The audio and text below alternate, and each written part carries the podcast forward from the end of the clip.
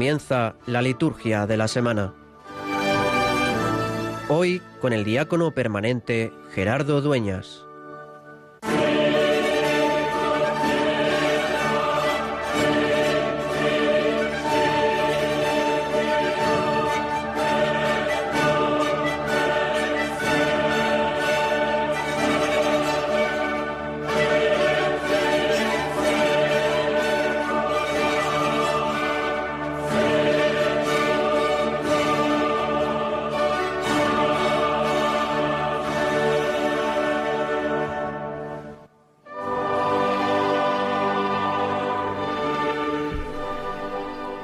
Dios, que has puesto la plenitud de la ley divina en el amor a ti y al prójimo.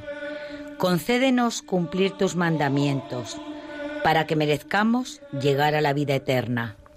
Por nuestro Señor Jesucristo, tu Hijo, que vive y reina contigo en la unidad del Espíritu Santo y es Dios por los siglos de los siglos. Amén.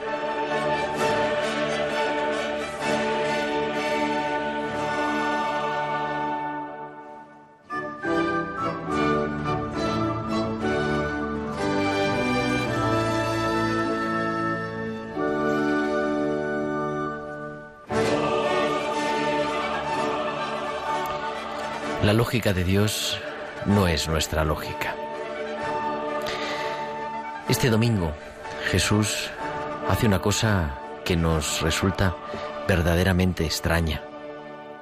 Y es que pone de ejemplo en el Evangelio a un administrador injusto, a un administrador que nosotros diríamos corrupto, que cuando tiene que cobrar 100, solo cobra 80, para después cobrarse el favor él en lo personal, que no es fiel en lo que le ha sido encomendado y nos deja desorientados.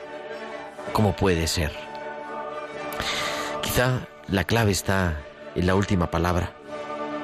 No podéis servir a Dios y al dinero. O que Jesús alaba al administrador injusto porque actúa con astucia. Dios nos regala sus dones. Dios se pone en nuestra vida a través de nuestras capacidades, de aquello que hacemos bien y de lo que hacemos menos bien.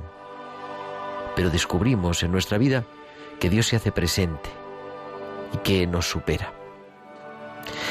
Nos invita hoy Jesús en el Evangelio a actuar con más astucia, pero no al propio servicio, sino al servicio del plan de Dios no para acumular más, sino para aprendernos a liberar de lo que nos sobra y acumular menos.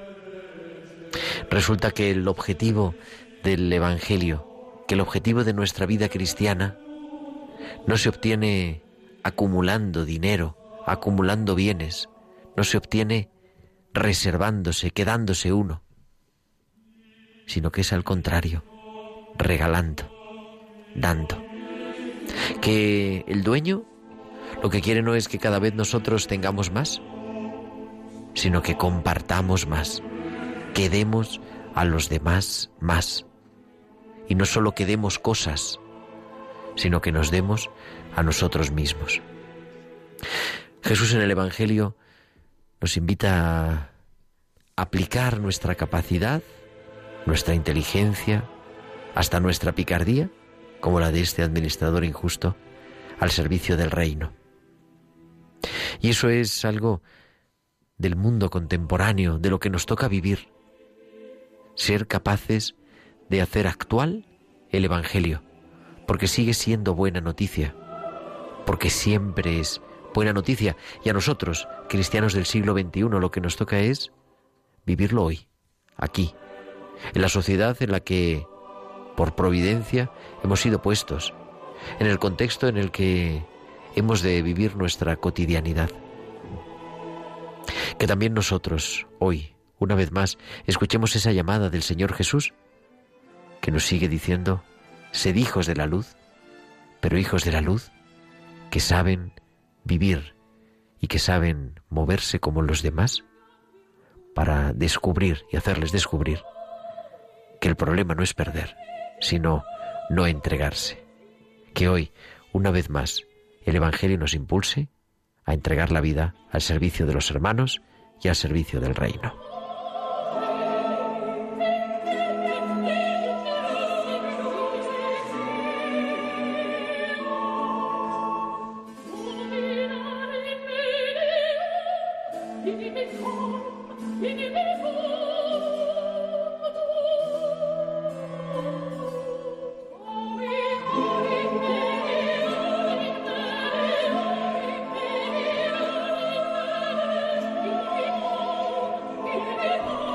Pues muy buenas noches a todos, queridos oyentes de Radio María. Empezamos a las nueve y seis, las ocho y seis en Canarias, un nuevo programa de la liturgia de la semana, nuestra cita semanal cada sábado.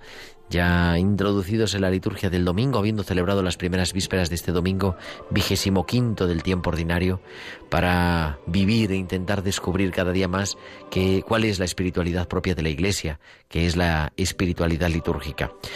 Hoy con un Repetimos el equipo de la semana pasada. Tengo aquí a mi izquierda a Nieves Peciña. Muy buenas noches, Nieves. Buenas noches, don Gerardo. Y a mi derecha a Gerardo Vargas. Buenas noches, Gerardo. Buenas noches, Gerardo. Y al otro lado del cristal, y haciendo que esto suene tan estupendamente como todos están oyendo, está nuestro querido Javier Pérez. Javi, muy buenas noches. Buenas noches, Gerardo. ¿Qué nos espera este programa? Pues como siempre vamos a introducirnos en la liturgia del domingo, decíamos ya domingo 25 del tiempo ordinario, seguimos avanzando, estamos ya pues en el último cuarto del tiempo ordinario y encaminándonos al final, ¿no? A esa solemnidad de Cristo Rey que celebraremos allá por noviembre y que dará paso al próximo Adviento y a la Navidad, pero todavía estamos en septiembre, todavía tenemos que vivir y celebrar este tiempo de lo cotidiano este tiempo ordinario. En el programa de hoy, por tanto, pues nos detendremos como cada semana en la liturgia del domingo y también en el calendario de la semana, en descubrir cuáles son las celebraciones que esta semana la Iglesia nos propone. La Virgen de la Merced, San Vicente de Paul, los santos Cosme y Damián y y tantas cosas y algunas celebraciones y introducirnos también un poquito introducir la fiesta que no la vamos a celebrar litúrgicamente porque coincide con el domingo que viene de los santos arcángeles Miguel, Gabriel y Rafael. Y en la segunda parte del programa nos acercaremos a lo que ya comenzábamos la semana pasada, ¿no? A hablar de otros rituales. De hoy vamos a concluir con el ritual del sacramento del bautismo y también nos vamos a introducir en el segundo sacramento de la iniciación cristiana, que es el sacramento de la confirmación. Y todo eso pues esperamos que nos escuchen, pero también que se pongan en contacto con nosotros. Pueden comunicar con nosotros con sus comentarios en nuestro correo electrónico, la liturgia de la semana 1 arroba radiomaria.es la liturgia de la semana 1 con número arroba radiomaria.es y en las redes sociales en Facebook somos Radio María España y en Twitter arroba Radio María Spain. Y pueden publicar sus comentarios con el hashtag almohadilla liturgia semana. Pues las 9 y 8, 8 y 8 en Canarias, comenzamos.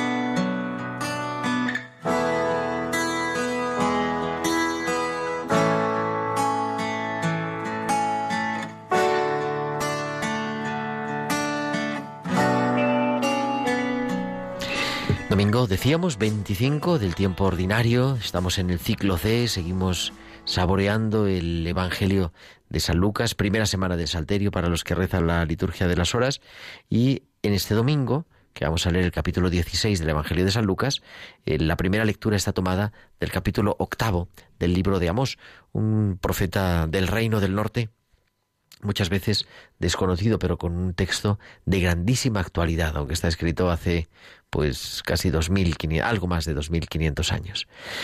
Los textos de la liturgia de esta primera lectura nos enfrentan con esa realidad que se valora tanto en la vida humana, en la vida de los hombres, el poder, el dinero, la vanagloria. Sabemos que la religión debe estar inmersa en la vida de cada día como planteamiento ético y no podemos soslayar los criterios más determinantes que deben identificar a una comunidad cristiana en el mundo. En este sentido, esta primera lectura tomada del profeta Mos, ¿no? con ese eh, versículo contra los que compran al indigente, por plata, que comienza la lectura. Esta lectura del profeta Amos, decíamos, es una buena muestra de esto que decíamos, ¿no?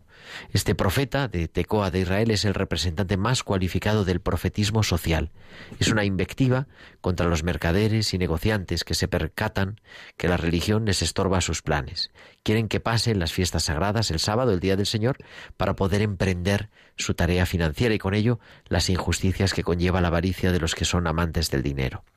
No quiere decir, Amos, que todos los que trabajan son avariciosos, pero el profeta conoce bien el terreno que pisa. El tema que el profeta vislumbra es que su religión y su Dios es el dinero, y que no quieren saltarse ciertas reglas de comportamiento religioso en los días festivos, incluso quieren algunos aparentar ser muy religiosos, pero su corazón está lejos de Dios, está donde está su tesoro, su tesoro material. Y el profeta nos pone el dedo en la llaga y sigue siendo también bien actual. Y el salmo eh, con el que vamos a responder a esta lectura, el Salmo 112, nos recuerda que Dios, el Dios de Israel, el Dios de Jesús es un Dios que alza al pobre. Y así es lo que vamos a contestar. Vamos a decir, alabad al Señor que alza al pobre.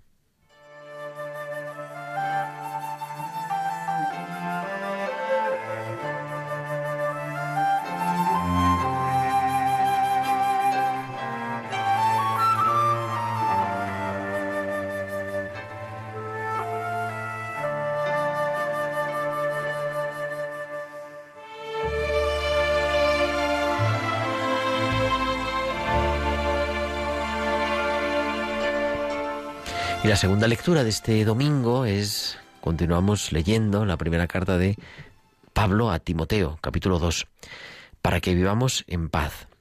Si el domingo pasado nos hablaba el apóstol Pablo en esa introducción de cómo comportarnos en nuestra vida, descubrir que Dios ha venido a salvar, ha venido a salvar a los pecadores. En esta lectura que está bien actual también con la situación que vivimos en nuestro país, porque lo que pide es oración por aquellos que tienen responsabilidad en la dirección, en el gobierno de las naciones, para que acierten en sus decisiones. En este momento en el que el mundo en general vive la confrontación armada en distintos territorios, en las que las decisiones de los jefes de gobierno ya no es solamente una responsabilidad política, sino ética, o, es una responsabilidad ética en cuanto que es política, no podemos ignorar el sentido de esta lectura de hoy. El mundo vive en guerra, las guerras se hacen con armas, se compran, se venden, mueren inocentes, se hacen promesas de tregua, se siguen hablando desde pues las armas, desde el enfrentamiento. Hay intereses internacionales y el, apóstol Pablo nos invita a elevar nuestras manos a Dios, a elevar las manos al cielo para pedir paz, concordia, sin odios ni rencores. Dios, el Señor del mundo, tiene otra estrategia para la humanidad, la salvación y la paz. El autor de la carta mm, eh, de San Pablo a Timoteo nos, plantea el auténtico proyecto ético cristiano. Aceptar a los dirigentes, a los que tienen esa autoridad legítima, y pedir por ellos para que Dios sea quien los ilumine, y tampoco callar ante las injusticias, ante las estrategias de poder. El cristiano vive en el mundo y debe vivir en libertad, una libertad inserta en su corazón, porque el cristiano se siente culmina el apóstol Pablo como un verdadero Hijo de Dios. Y nos preparamos para el centro de la liturgia de la palabra, que es la proclamación del Evangelio, también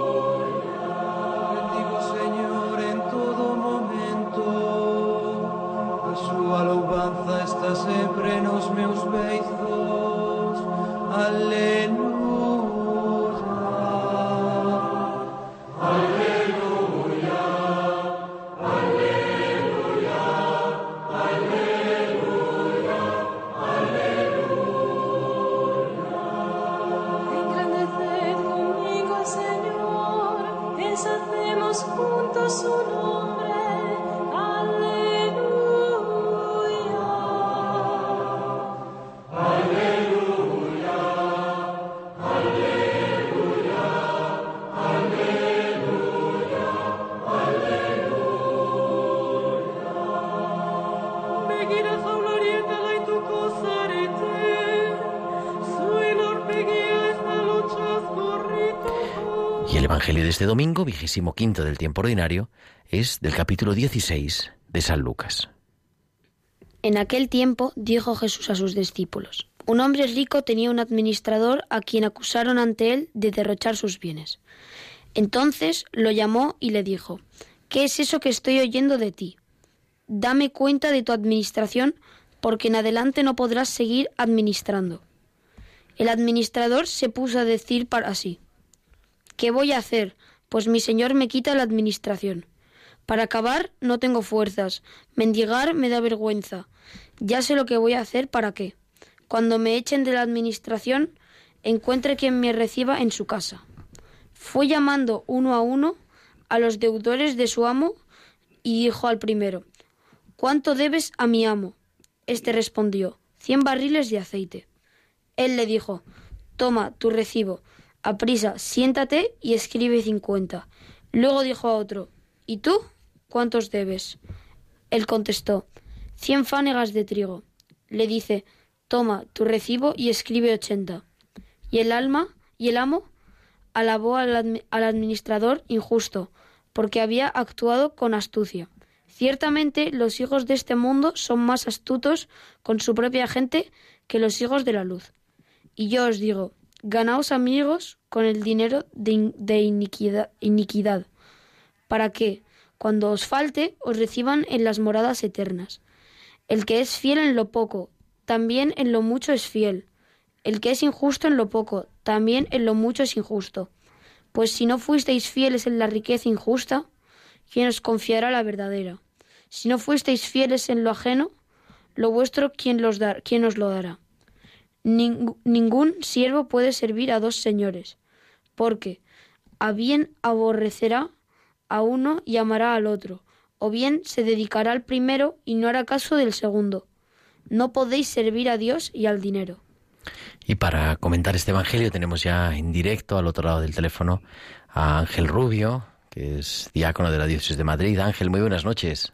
Buenas noches, Gerardo. Y muchas gracias por, pues, por ayudarnos a iluminar con tu palabra este Evangelio de este domingo 25 del tiempo ordinario, un Evangelio sorprendente también, ¿verdad? Sí, yo creo que sí, creo que puede llevar incluso un poco a, confusión, porque da la impresión de que la actitud del administrador es la correcta. y sin embargo yo creo que lo que está haciendo es eh, poner en contraposición eh, la actitud de los hijos del mundo, de este hijo de, este mundo, porque realmente él está sirviendo a un hombre rico, y la contrapone con la actitud de los hijos de la luz. La actitud de los hijos de la luz no debe ser la, la que tiene este administrador, porque esa astucia le lleva a quedar bien con todos, pero no le lleva a quedar bien con Dios, que es con quien realmente hay que quedar bien.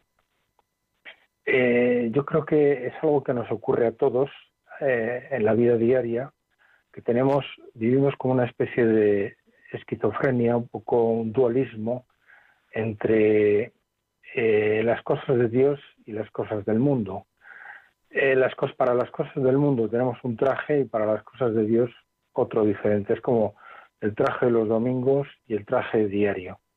Y pienso que es algo que confunde eh, a mucha gente, porque la actitud del cristiano debería ser una sola, debería ser unívoca, completamente transparente.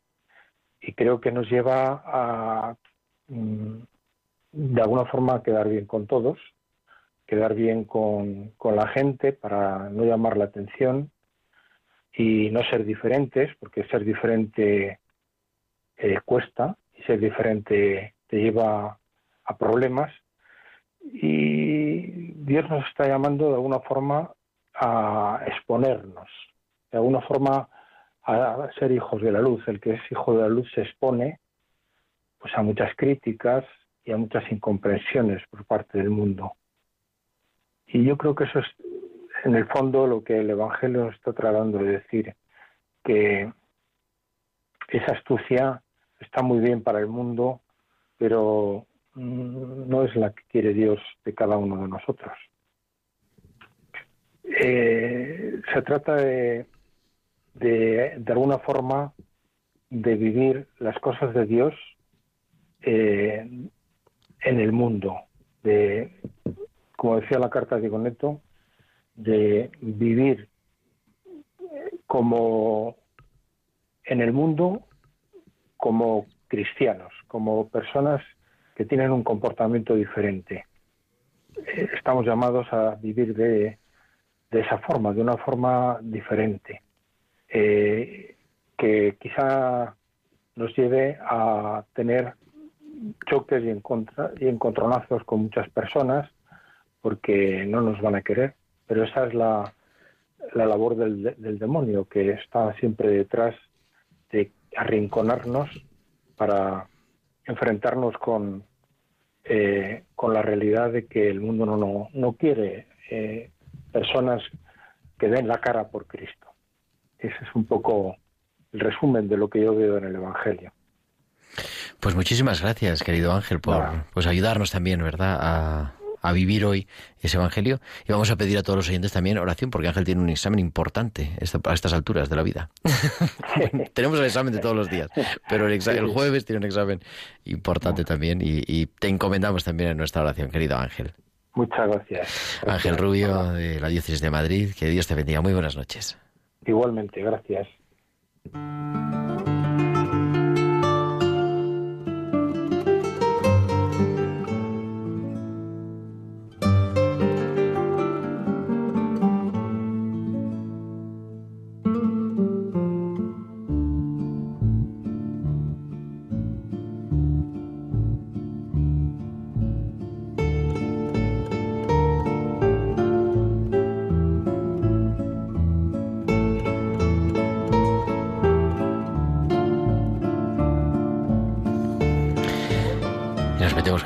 Música en el calendario de esta semana 25 del tiempo ordinario.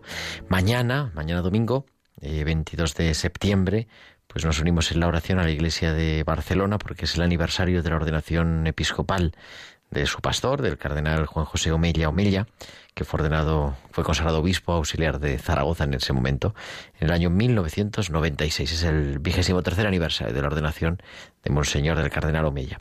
Y también nos unimos en la oración a la iglesia de Girona, porque es el aniversario de la ordenación del que fuera su obispo, el obispo emérito, Monseñor Carlos Soler Perdigó, ordenado en 1991.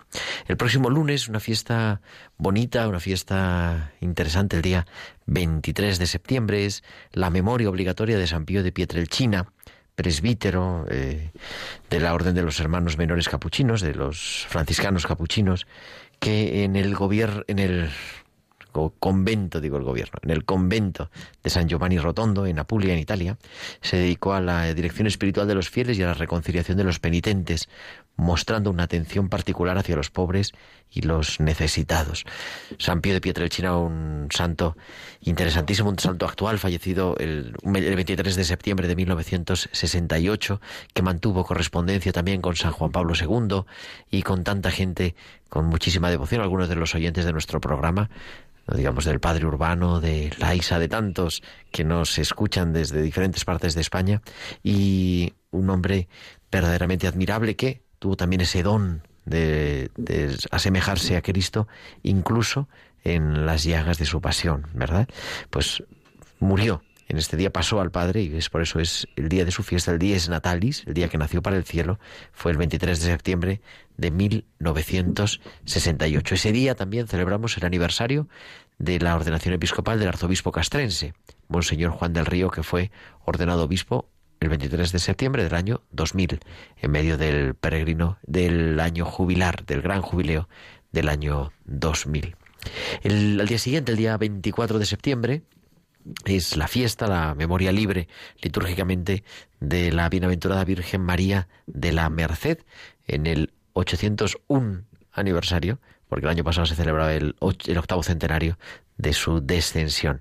La Virgen de la Merced, venerada en la iglesia y de manera especialmente venerada por San Pedro Nolasco, fundador de la Orden de la Merced, de los Mercedarios, y dedicada siempre una devoción de la Virgen de la, Merced, de manera especial por la liberación de los presos, por todos aquellos que sufren la condena y un día también para recordar a todos los pues todas las personas que nos escuchan en Radio María desde la cárcel y unirnos también a todos ellos en la oración y a todas las personas que en la Iglesia trabajan en esta pastoral penitenciaria y también a todos los mercedarios. Nos escriben ahora de la parroquia de San Ramón en Cervera, que también lo llevan los padres mercedarios, saludándonos precisamente en este momento a través de las redes sociales. Y ese día también, aunque no lo celebra la Iglesia entero, es el día de San Gerardo Obispo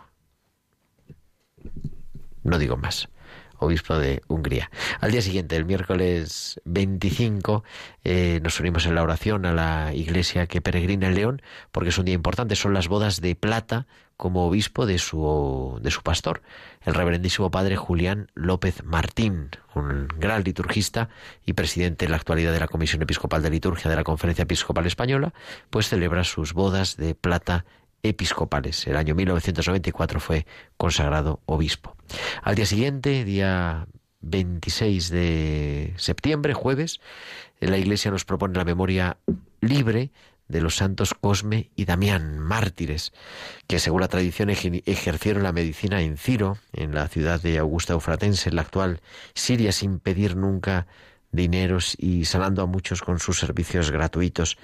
Ambos siguieron las huellas de Cristo derramando su sangre por él y por eso se alegran con él también para siempre. Es San, Cosme y San Damián patronos de los médicos católicos, pues ese día para celebrarlo el próximo jueves 26. También ese día, ese mismo día 26, nos unimos en la oración a la iglesia de Cuenca, porque es el aniversario de la dedicación de la iglesia catedral, y también a la iglesia de Calahorra y la Calzada de Logroño porque es el noveno aniversario de la consagración episcopal de su obispo, el reverendísimo padre Carlos Manuel Escribano Subías, que fue consagrado en, mil, en el año 2010, hace nueve años. Día 27 de septiembre, la memoria obligatoria de San Vicente de Paul, párroco de Clichy en París en el siglo XVII, audaz emprendedor de numerosas obras, fundó la Congregación de los Padres Paules, que en realidad es la Congregación de la Misión, es el nombre oficial, la Congregación de la Misión, y con esa espiritualidad, ¿no? De ser sacerdotes misioneros para la evangelización de las extensas regiones descristianizadas de Francia. Y también, junto con Luisa de Marillac, la Congregación de las Hijas de la Caridad para la atención de los más necesitados. En San Vicente de Paul, se actualizan esas palabras que dice Cristo, ¿no? El Espíritu del Señor está sobre mí porque me ha ungido para anunciar la buena noticia a los pobres, para vendar los corazones desgarrados. la espiritualidad y la vida de San Vicente de Paul, desde luego, es interesantísima, ¿no? Cómo intenta reproducir el modo de la primitiva iglesia, ¿no? Formando al clero y acompañando, ¿no? Celebrando los sacramentos y ayudando también a los necesitados pues falleció el 27 de septiembre del año 1660 en siglo XVII y lo celebramos este próximo viernes, día de día 27, viernes, día también, pues para unirnos ¿no? a tantas obras que llevan los paules y las hijas de la caridad. Y por último cumpliremos la próxima semana, el próximo 28 de septiembre, el próximo sábado, con dos memorias libres. La memoria de San Venceslao, mártir, que es un duque de fue, ¿no? Duque de Bohemia, educado por su abuela Santa Ludmila con sabiduría divina y humana, fue severo consigo, pacífico en la administración del reino, misericordioso para con los pobres, dicen las actas de, su martirio, pero que redimió para ser bautizados a esclavos paganos que estaban en Praga para ser vendidos. Después de sufrir muchas dificultades en el gobierno de sus súbditos, fue traicionado por su propio hermano y asesinado por los sicarios en la iglesia de Starabolesca en la actual Chequia, en Bohemia. Y también ese mismo día la Iglesia nos propone otra memoria libre además de la habitual de todos los sábados, Santa María el sábado, pero este 28 de septiembre también se puede celebrar la memoria libre de San Lorenzo Ruiz y 15 compañeros mártires, presbíteros, religiosos y seglares. San Lorenzo Ruiz fue padre de familia, oriundo de Filipinas a mediados del siglo XVII, que junto con varios mm, compañeros de la Orden de Santo Domingo, dominicos, frailes dominicos y también dominicos terciarios, sufrieron el martirio en la ciudad de Nagasaki en el año entre los años 1633 y 1637. Y con eso culminamos esta semana. Decía que íbamos a decir una palabra porque el próximo, no, este, no mañana domingo, sino el domingo de la semana que viene, el día 29, es una fiesta bonita con la que prácticamente culminamos el mes de septiembre, la fiesta de los santos arcángeles, San Miguel, San Gabriel y San Rafael. Miguel, el protector contra las acechanzas del mal, el que lucha contra el diablo, contra el espíritu del mal. Gabriel, el mensajero de Dios, el que anuncia a María, el que anuncia a Isabel, el que anuncia al mundo la inauguración de los tiempos mesiánicos. Y San Rafael, con esa presencia preciosa y yo creo que recomendable de volver siempre a releer en el libro de Tobías. Rafael, la medicina de Dios, ese compañero de ruta de la iglesia que peregrina, que acompaña a Tobías y que se hace presente como la sanación que Dios nos, nos regala, ¿no? Esa, también esa espiritualidad de los ángeles tenemos, aparte de la misa de los santos arcángeles, disponemos entre las misas votivas de la misa de los santos ángeles, ¿no? Una manera de descubrir pues esas criaturas que Dios pone en nuestra vida y que no las vemos con nuestros ojos, pero que son sus mensajeros. Eso es el ángel, el mensajero de Dios, el que viene en nombre de Dios. Pues una manera también de culminar este mes de septiembre del año 2019.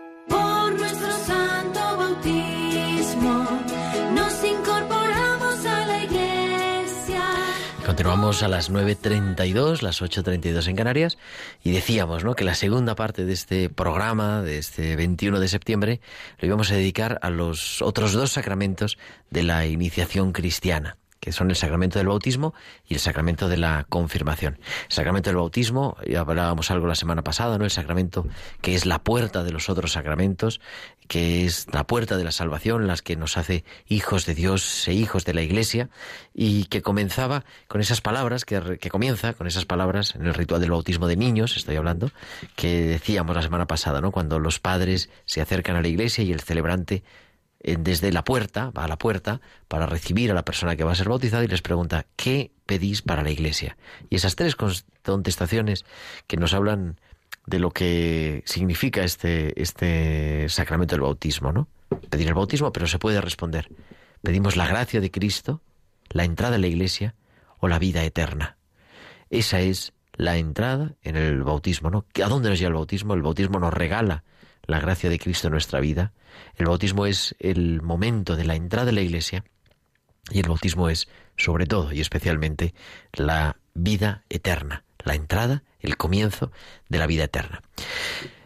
¿Cómo sigue la celebración del bautismo? Normalmente el sacramento del bautismo lo solemos celebrar fuera de la Eucaristía por una razón sencilla y es que eh, si bautizamos niños, los niños no van a participar en la Eucaristía. Entonces es algo un poco extraño, ¿no? Eh, celebrar el sacramento del bautismo y después ya solamente los adultos celebrar la Eucaristía. Entonces, habitualmente, la praxis habitual es celebrarlo fuera de la Eucaristía, aunque evidentemente también se puede unir a la Eucaristía y es especialmente aconsejable, por ejemplo, si se va a celebrar la Eucaristía dominical con toda la parroquia, como una manera también de una verdadera acogida en la comunidad, que el sacramento del bautismo tiene esa dimensión eclesial y muchas veces la tenemos que recuperar. Ojalá pudiera siempre haber algunos fieles que representaran a la comunidad. ¿no? El bautismo puede ser comunitario, es decir, pueden ser varios los niños que se bautizan a la vez o puede ser individual, pero el esquema siempre es el mismo, dos grandes partes. La primera parte, después de este rito de iniciación, de, de sí, rito inicial, la primera parte es la liturgia de la palabra. Nos sentamos para escuchar la palabra de Dios, eh, una primera lectura, un salmo, el Evangelio, momento de la humilía, y una segunda parte que es la liturgia propia del sacramento. La liturgia propia del sacramento que tiene dos partes, o tres, tres grandes partes. Una primera parte de preparación, ¿no? Que sería el exorcismo prebautismal. El celebrante invoca a Dios para que libere al que se va a bautizar con la ayuda de todos los santos, con la comunión de todos los santos, que le ayude, le libere de todo mal, ¿no? Y hace una primera unción con el óleo de los catecúmenos, uno de los tres aceites que tenemos en la iglesia y que son bendecidos y consagrados en la misa crismal el jueves santo por la mañana el óleo de los catecúmenos. Al ungirlo, el celebrante dice, para que el poder de Cristo Salvador te fortalezca, te ungimos con este óleo de salvación, en el nombre del mismo Jesucristo, Señor nuestro, que vive y reina por los siglos de los siglos. Es una unción en el pecho. Nos recuerda las antiguas unciones de los gladiadores, cuando los gladiadores, antes de salir a la lucha, antes de salir a la pelea en, el campo, ¿no? en, el terreno, en la arena, eh, eran ungidos para que el contrincante no los atrapara. Nosotros le pedimos eso a Dios en el bautismo antes de bautizar a los niños, que el contrincante, que el mal, que el Satanás, el príncipe del mal, no nos atrape nunca, que siempre nosotros podamos vivir fortalecidos con la ayuda de Dios. Y empieza en ese momento lo que sería ya la liturgia propia, ¿no? Con esas dos grandes partes. La primera parte, la parte del agua, esa oración de consagración del agua. Si el agua está ya bautizada en el tiempo pascual, que se consagra el agua bautismal en la vigilia pascual, se hace una acción de gracia sobre el agua y si no, habitualmente el resto del año se bendice el agua, se consagra el agua con una oración preciosa que va haciendo un recorrido por toda la historia de la salvación, desde la creación, desde el, diluvio con Noé, como el pueblo de Israel pasa, atraviesa el Mar Rojo y sobre todo como Cristo desciende a las aguas del Jordán para que desde entonces como dice la oración, desde entonces tengan el poder de santificar. Una vez consagrada el agua, se invita a la renuncia, de la, la renuncia de los, del mal y a la profesión de fe de los padres y padrinos. De alguna forma, al bautizar a, un, a una criatura que aún no tiene conciencia de lo que estamos haciendo, la Iglesia confía en sus padrinos, y también en los padres, pero de manera especial en los padrinos, lo más importante es ser padrino de bautismo, confía la educación en la fe de ese niño que va a ser bautizado. Y lo confía no haciéndole un examen de teología, sino diciéndole, ¿quieres vivir tú tu propio bautismo? Porque es así como podemos transmitir la fe, con la experiencia propia, ¿no? Y por eso se le invita a renovar su propio bautismo. Una vez hecha las renuncias y la profesión de fe, el niño es bautizado una triple inmersión, una triple infusión, ¿no? Echando tres veces agua por la cabeza o, sumergiendo tres veces al bautizando, con las palabras yo te bautizo en el nombre del Padre y del Hijo y del Espíritu Santo. Y a partir de ahí, la segunda parte del rito, una serie de oraciones explicativas. La unción con el Santo Crisma, Ahora vamos a hablar del Santo Crisma en el sacramento de la confirmación, ¿no? Unción con el Santo Crisma en el que nos recuerda que todos los bautizados estamos consagrados como sacerdotes, profetas y reyes la imposición de la vestidura blanca, esa vestidura que es signo de nuestro bautismo. Lo que nos ponemos los ministros de la Iglesia, ese, ese alba, ¿no? esa túnica blanca que después eh, por encima va la estola y va la casulla o la dalmática. Eh, el alba, la túnica blanca, es signo del bautismo. Lo demás, la estola y, la dalmática o la casulla son, son el signo del orden. Pero la túnica blanca es el signo de nuestro bautismo, porque por el bautismo somos configurados con Cristo, somos revestidos con Cristo como nuevas criaturas.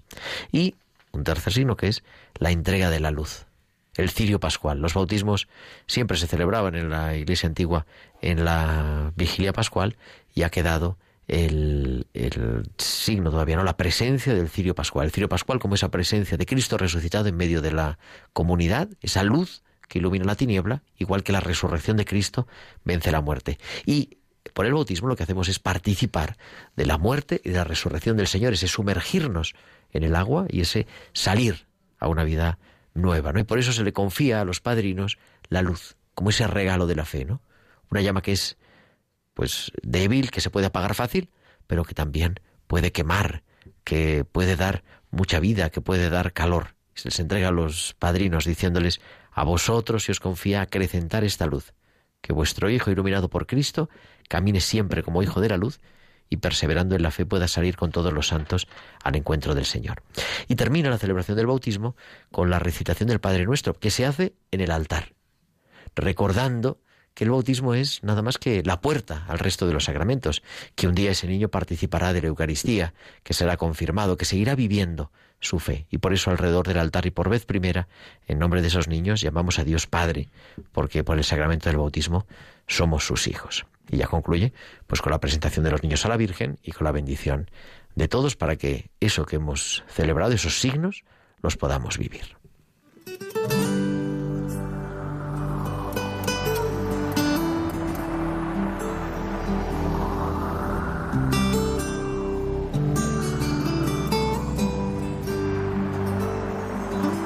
El Espíritu de Dios está en este lugar.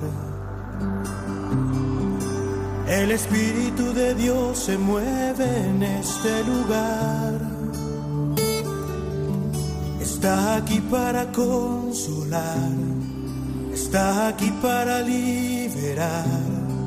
Está aquí para guiar. El Espíritu de Dios está aquí. El Espíritu de Dios está en este lugar. El Espíritu de Dios se mueve en este lugar. Está aquí para consolar. Continuamos en directo, las 9 y 42, las 8 y 42 en Canarias, en Radio María, la liturgia de la semana. Y vamos a hablar del segundo de los sacramentos de la iniciación cristiana, que es el sacramento de la confirmación. Algunos de nuestros oyentes quizás se sorprenden, ¿no? Porque nosotros normalmente la praxis general de la Iglesia es primero la confirmación, primero el bautismo, luego la comunión, la Eucaristía, y luego la confirmación, aunque en la historia de la Iglesia el sacramento de la confirmación es el segundo y eso nos une también con Oriente, con las iglesias de Oriente, pero eso lo explicaremos en la clase de teología, porque aquí estamos en el programa de la liturgia de la semana. Y para hablarnos, yo pensaba en estos días, ¿no? ¿Con quién podemos hablar sobre el sacramento de la confirmación? Y se me hacía, pues bueno, recurrir siempre a los amigos siempre es una cosa buena y por eso nos acompaña ya al otro lado del teléfono y yo se lo agradezco mucho el Padre Ángel Camino. Muy buenas noches, Ángel.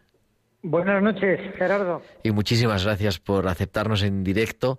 Además, mm, desde una, me parece que estás en una parroquia, la parroquia de San Eloy, en Madrid. La parroquia de San Eloy, recién terminado la toma de posesión del nuevo párroco de esta parroquia, eh, don Jesús Pollo Pérez. Que ya es párroco con todas las de la ley desde hoy. Eh, el padre Ángel Camino es agustino, religioso agustino de la Orden de San Agustín y vicario episcopal de la Vicaría 8, noroeste de la diócesis de Madrid, por eso estaba también la toma de posesión. Y por eso quería yo eh, hablar con él, me, apetecía hablar contigo Ángel, con, con libertad, porque en estos programas estamos analizando, viendo un poquito también los distintos sacramentos. Siempre estamos centrados en el sacramento de la Eucaristía, normalmente en la liturgia de la semana, pero nos apetecía en este primer trimestre, ¿no? Pues ir descubriendo cada día un poquito de alguno de los otros sacramentos. Y hoy del sacramento de la confirmación. Ya llevas eh, me parece que son cuatro años, casi camino de cinco años como vicario, ¿verdad? Hemos comenzado, hemos comenzado el quinto año. El quinto año. Y en estos en estos cuatro años ya cumplidos, ha confirmado a miles de personas, yo creo. A miles, ya, ya son miles, ya son miles de personas, sí, sí. Por eso, eh, pues quería compartir un poco, ¿no? Primero, eh, a nivel litúrgico, luego te pedimos un poquito también a, nivel personal, ¿no? El sacramento de la confirmación, bueno, como todos los sacramentos, habitualmente el sacramento de la confirmación, el, el 99% de las veces se celebra dentro de la Eucaristía, ¿verdad? Y una primera parte que es la liturgia de la palabra y después la liturgia propia del sacramento. Yo, tú lo tienes en la cabeza bien, ¿no? Si nos vas contando, ¿no? Pues primero eso, las, las renuncias y profesión de fe.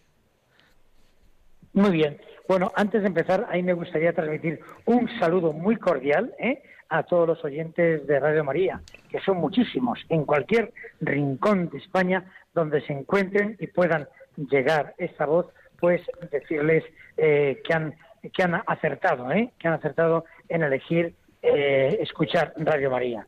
no os habéis equivocado, no os habéis equivocado ¿eh? y muchísimas gracias por vuestra constancia. Me preguntaba Gerardo el aspecto litúrgico. Bueno, es muy sencillo, ¿eh? como son las, como es sencilla la vida de Dios y la vida de la, de la liturgia. Una vez que se ha escuchado la palabra de Dios, que es fundamental a todos los sacramentos, se hacen las renuncias. ¿eh? Por tanto, eh, algo así como morir al, pecado, pero también al mismo tiempo confesar. ¿eh? Nuestra vida no solamente es muerte, nuestra vida también es vida. Y por tanto decimos no, no, no al pecado, no, no al demonio, pero decimos sí, sí, sí a, la vida, a creo en Dios Padre, creo en Dios Hijo, creo en Dios Espíritu Santo, porque nuestra vida no es simplemente una vida Uy, acabamos de perder, creo, la conexión con el Padre Ángel.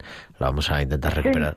Ahora, ahora, ahora te escuchamos. Es que hemos dejado de escucharte un momento, Ángel, pero ahora te escuchamos. Adelante. Estabas diciendo que eso, que nuestra vida es también eso, esa, esa providencia de Dios, ¿verdad? Sí, estamos diciendo eh, que, justamente cuando comienza eh, la, la, liturgia del, de la confirmación, pues en primer lugar pedimos la fuerza para renunciar primero al pecado, al demonio, a todas sus obras, cuando decimos no, pero la religión cristiana no es solamente la religión del no, decimos sí. Por tanto, morimos y resucitamos, diciendo sí creo en Dios Padre, sí creo en Dios Hijo, sí creo en Dios Espíritu Santo. Y por tanto, con esta reafirmación ¿eh? de nuestra fe, invocamos ya la presencia del Espíritu Santo. Es una oración preciosa, donde toda la asamblea en silencio invoca la presencia del Espíritu y con las manos extendidas, ¿eh? como en Pentecostés, hacemos esta oración para que descienda el Espíritu Santo sobre los que sean, van a ser confirmados. Mira, si te parece, tenemos aquí, tenemos a Nieves que nos va a leer precisamente la, oración para que todos nuestros oyentes la sepan. Adelante, Nieves. Espera, que es que tiene que poner las gafas. Un momento, ya estamos. Dios Todopoderoso, Padre de nuestro Señor Jesucristo, que regeneraste por el agua y el Espíritu Santo a estos siervos tuyos y los libraste del pecado.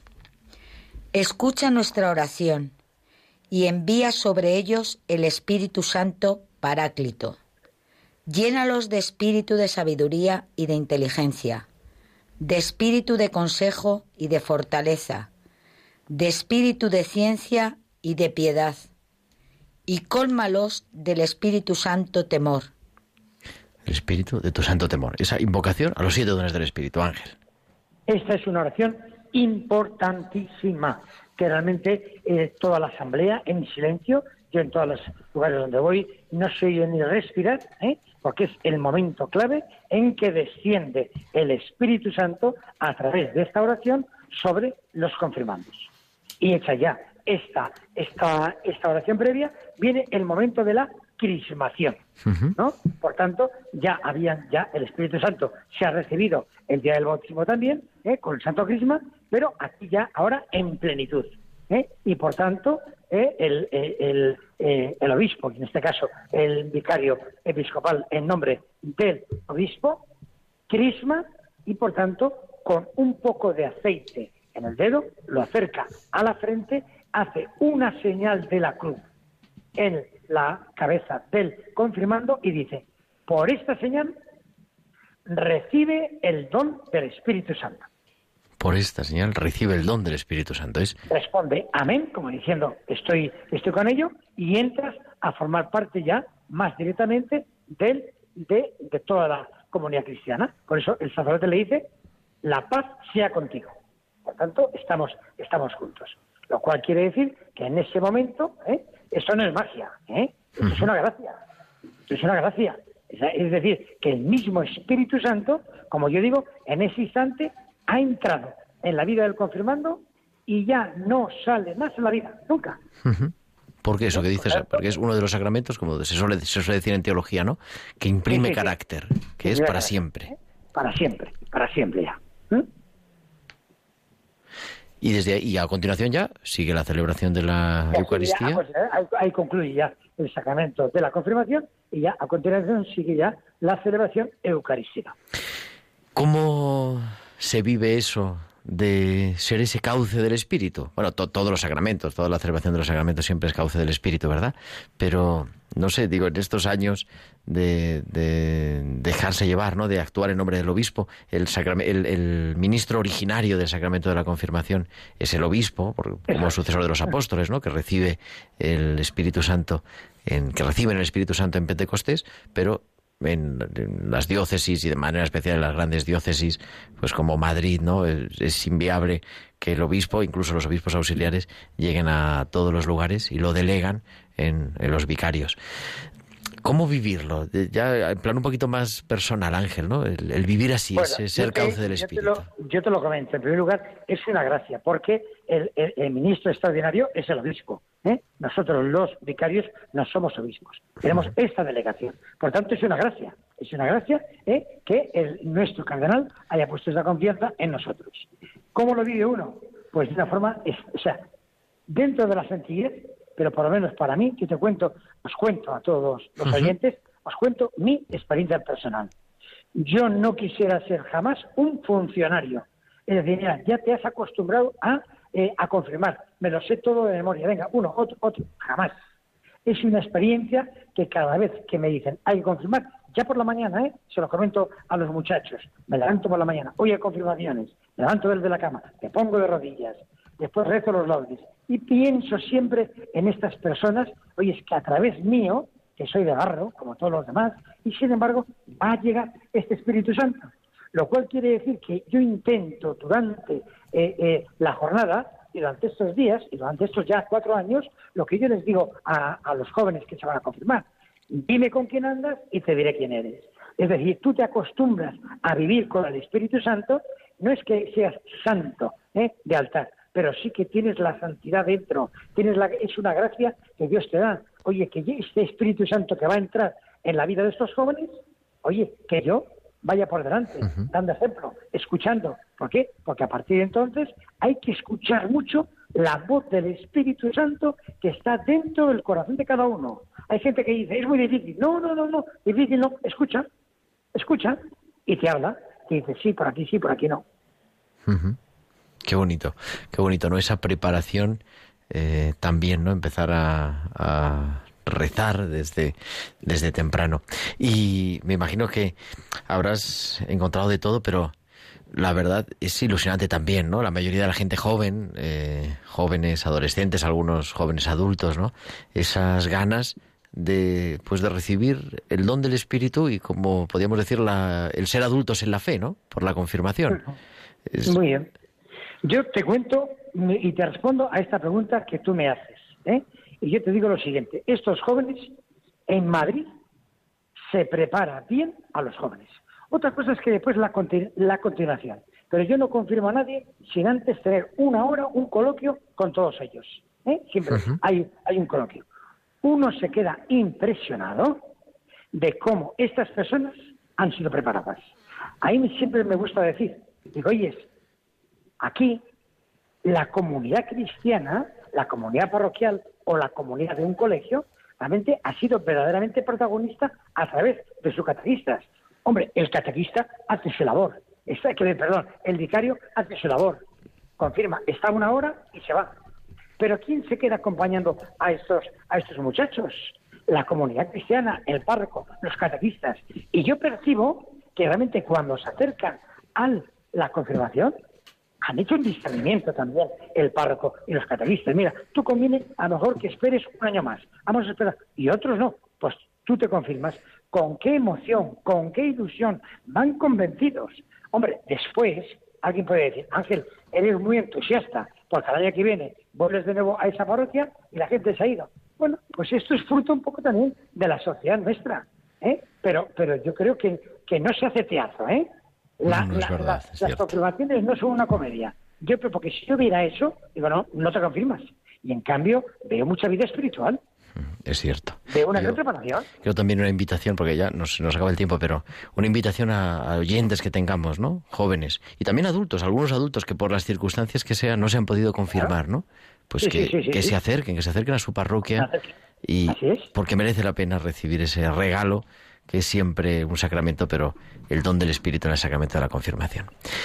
Querido Ángel Camino, muchísimas gracias siempre y, y hoy, pues gracias por, por compartirnos un poquito de tu experiencia y poder atendernos también desde la parroquia de San Eloy. Saludos a Jesús también de nuestra parte. Digo, Ahora mismo, un saludo a ti, Gerardo. Gracias por tu programa y un saludo, vuelvo a repetir, a todos los que nos están oyendo en este momento o los que por cualquier motivo no están conectados, pero son asiduos a Radio María. Muchísimas gracias. Padre Ángel Camino, Agustino, vicario episcopal de la Archidiócesis de Madrid. Y llegamos ya casi casi al final de nuestro programa. Nada más despedirnos. Muchísimas gracias, Nieves Peciña, buenas noches. Gracias. Y muchísimas gracias también a Gerardo Vargas. Buenas noches, Gerardo. Muchísimas gracias. Que ha hablado otro micrófono, pero nos ha dado también las gracias, y a Javier Pérez, que está al otro lado del cristal. Les dejamos ya con el informativo en, de Radio María a las 10 en punto, a las 9 en Canarias, y nosotros volvemos la próxima semana, el próximo sábado, a las 9, a las 8 en Canarias, en la liturgia de la semana. Hasta entonces, que sean felices. Un saludo de su amigo el diácono Gerardo Dueñas.